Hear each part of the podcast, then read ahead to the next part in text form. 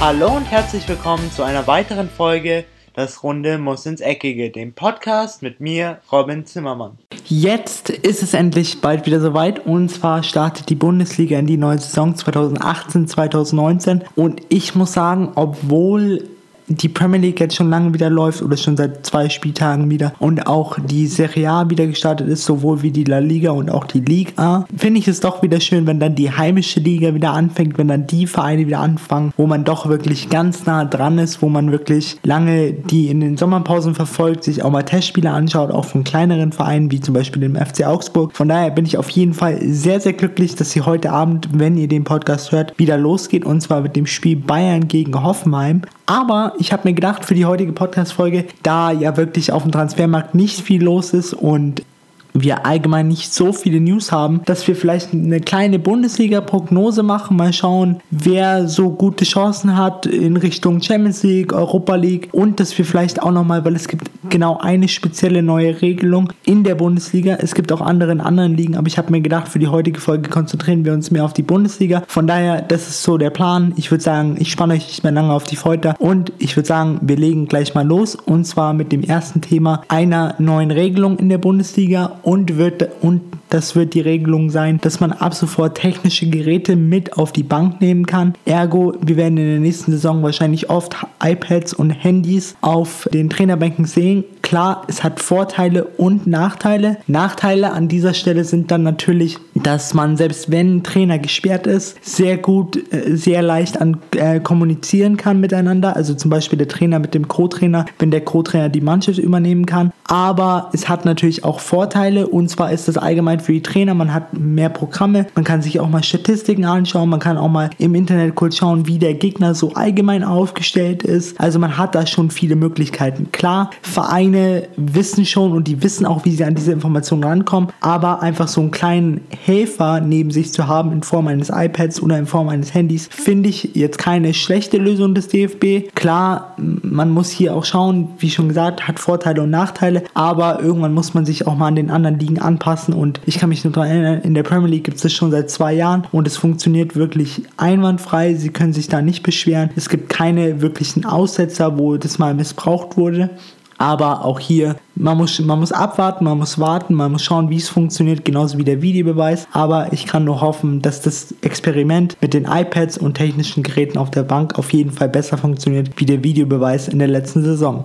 Jetzt wollte ich mit euch so eine kleine Prognose machen und zwar indem wir mal die Vereine durchgehen und die einzelnen Positionen, dass wir uns einfach mal von unten nach oben arbeiten und schauen, wer jetzt so die Abstiegskandidaten sind, wer jetzt in die Relegation muss, da der Relegationsdino ja jetzt leider nicht mehr in der Bundesliga ist und so wir uns einen neuen Verein suchen können oder suchen müssen. Von daher habe ich jetzt mal so geschaut, meine Top-Abstiegskandidaten sind leider der SC Freiburg, weil ich finde, dass sie sich einfach nicht gut genug verstärkt haben und sie haben auch gerade einen ihrer Top-Innenverteidiger verloren, der leider nach Leicester gegangen ist. Klar, sie haben sich Dominik Heinz von dem Absteiger 1. FC Köln geholt, aber trotzdem, ich glaube, da hinten ist eine ganz wichtige Achse weggebrochen und man hat schon in der letzten Saison gesehen, dass es einfach teilweise zu viel für den SC Freiburg ist. Und das ist, glaube ich, auch in dieser Saison, wo sich die wirklich die großen Vereine und auch die mittelmäßigen Vereine richtig gut verstärkt haben, da es dann einfach ein bisschen eng werden kann für den SC Freiburg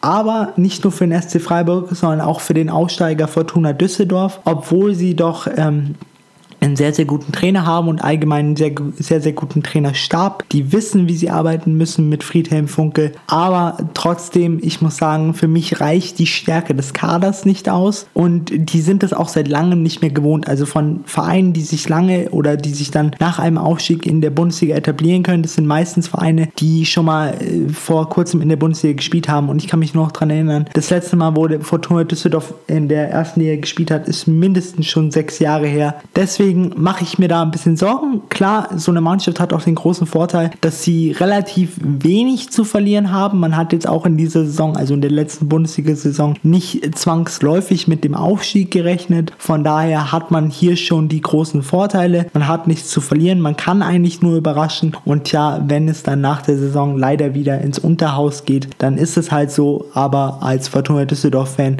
und Fortuna Düsseldorf als Verein würde ich mich schon eher auf eine turbulente Saison einstellen, aber wir werden auf jeden Fall sehen. Und mein dritter Abstiegskandidat ist der erste FSV Mainz 05. Da es schon in der letzten Saison sehr, sehr eng wurde, dann haben sie jetzt noch wichtige Leute verloren. Sie hatten für mich letztes Jahr schon nicht wirklich so ein System dahinter, aber auch hier ebenfalls wie Fortuna Düsseldorf. Man hatte sie letztes Jahr schon abgeschrieben. Sie haben auch nicht so viel zu verlieren. Von daher, sie können einen auch wieder nur überraschen. Schlussendlich haben sie für mich von den eben zwei genannten, also SC Freiburg, Fortuna Düsseldorf und Mainz 05, hat Mainz 05 für mich den absolut besten Kader, den erfahrensten Kader, die wissen, wie sie in der Bundesliga zu spielen haben. Von daher, wenn ich jetzt auf Relegation tippen müsste, wäre es für mich dann doch der erste, der erste FSV Mainz 05.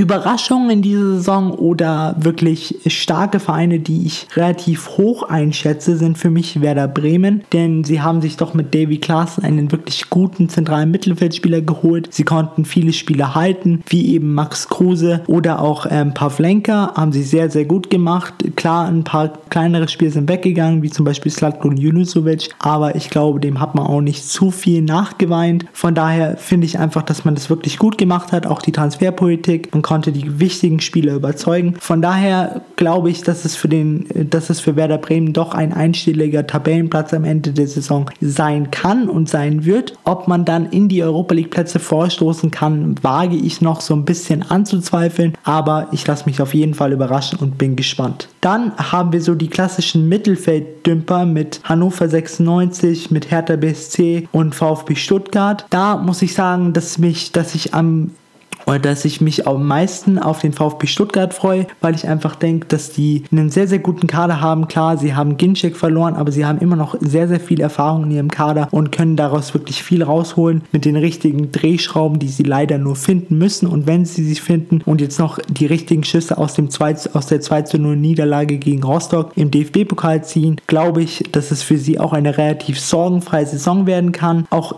das gleiche gilt auch für Hannover und Hertha BSC. Hertha BSC an dieser Stelle möchte ich nochmal loben für den letzten Transfer und zwar von Milos Grujic, den sie von Liverpool geholt haben. Ein wirklich klasse zentraler Mittelfeldspieler mit wirklich großen Eigenschaften. Er ist körperlich stark, er ist körperlich präsent, da er auch eine gewisse Größe hat. Passspiel ist nicht schlecht, er kann offensiv wie defensiv. Von daher glaube ich auch, dass die Mannschaft von Pardadei ein recht, eine recht ruhige Saison angehen wird und eine recht ruhige Saison vor sich stehen hat.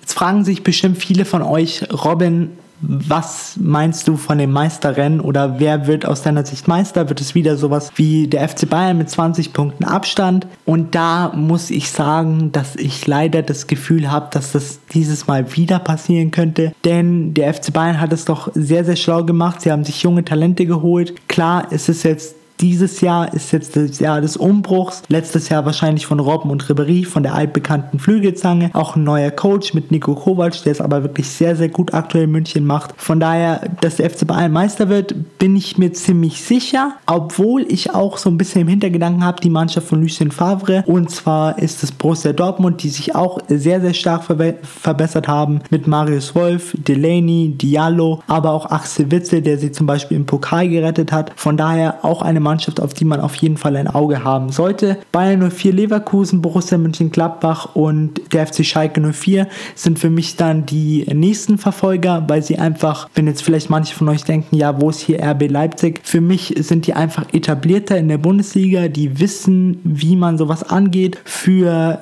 RB Leipzig und eben Ralf Rangnick wird das jetzt eine sehr wegweisende Saison, wenn man denn noch die Europa League Quali schafft, weil Ralf Rangnick ist jetzt nur Interimstrainer, das wissen die Spieler. Hier muss man schauen, wie man die Spieler motivieren kann, ob sie wirklich auf ihn hören. Klar, sie kennen ihn schon, aber Ralf Rangnick war doch sehr, sehr happy in seiner ähm, Position als Sportdirektor und nicht als Trainer. Das hat man ihm auch angemerkt und da deswegen setze ich doch lieber Bayern 04 Leverkusen, den FC Schalke 04 und auch den VfL Wolfsburg, weil sie für mich einfach eine sehr, sehr gute oder einen sehr, sehr guten Stammbaum jetzt haben mit eben mit eben Schmatke und Labadia, die jetzt anscheinend wieder ein sehr sehr gutes Team bilden. Von daher würde ich sagen, leider für alle RB-Fans, dass die Saison nicht so ganz erfolgreich sein wird, aber ich glaube, im, Gegensatz, im Gegenzug wird die Saison für den VfL Wolfsburg und die Fans des VfL Wolfsburg doch eher angenehmer und entspannter als die letzte Saison, wo man dann leider aber auch etwas überraschend in die Relegation musste. Schlussendlich würde ich die aktuelle Tabelle dann so darstellen in der letzten, in der neuen Saison, also am Ende der neuen Saison. Und zwar würde ich den FC Bayern mal wieder auf Platz 1 stellen, danach Borussia Dortmund, danach der FC Schalke 04, Bayer Leverkusen, äh, Borussia Mönchengladbach, VfL Wolfsburg und dann RB Leipzig. Klar, man, es gibt immer wieder Überraschungen und ich glaube auch, dass ein paar kleine Vereine jetzt könnten in dieser Saison ein bisschen aufmüpfig werden, weil sie einfach den Vorteil haben, dass sie jetzt nur noch eine oder eine einfache oder maximal eine zweifache Belastung haben und für manche Vereine wie der FC Schalke 04 wird es jetzt doch wieder eine Umstellung mit Domenico Tedesco. Wir haben das erste Mal eine Dreifachbelastung. Da kann auch sehr viel schief gehen, wenn man sich da falsch konzentriert. Auch für Eintracht Frankfurt geht es, glaube ich, in dieser Saison wieder weiter nach unten. Vielleicht nicht gleich in den Abstiegskampf, aber doch eher so an der Grenze des einstelligen bis zum zweistelligen Tabellenplatz, denn man hat hier auch wieder die zweifache Belastung, obwohl man jetzt aus dem Pokal rausgeflogen ist, hat man immer noch die Europa League und die äh, Bundesliga. Und da muss man eben schauen, wie sich die Verantwortlichen oder auf was die Verantwortlichen in Frankfurt Wert legen. Man hatte jetzt schon ewig keinen internationalen Fußball, damit will ich jetzt nicht sagen, dass ihnen das gleiche passieren könnte wie dem ersten FC Köln, aber ich glaube, dass sie ein bisschen abrutschen werden und die eigentlich großen Vereine in Anführungszeichen in der Bundesliga Bundesliga in diesem Jahr wieder zeigen werden, wo sie eigentlich hingehören und wo wir sie eigentlich alle erwarten.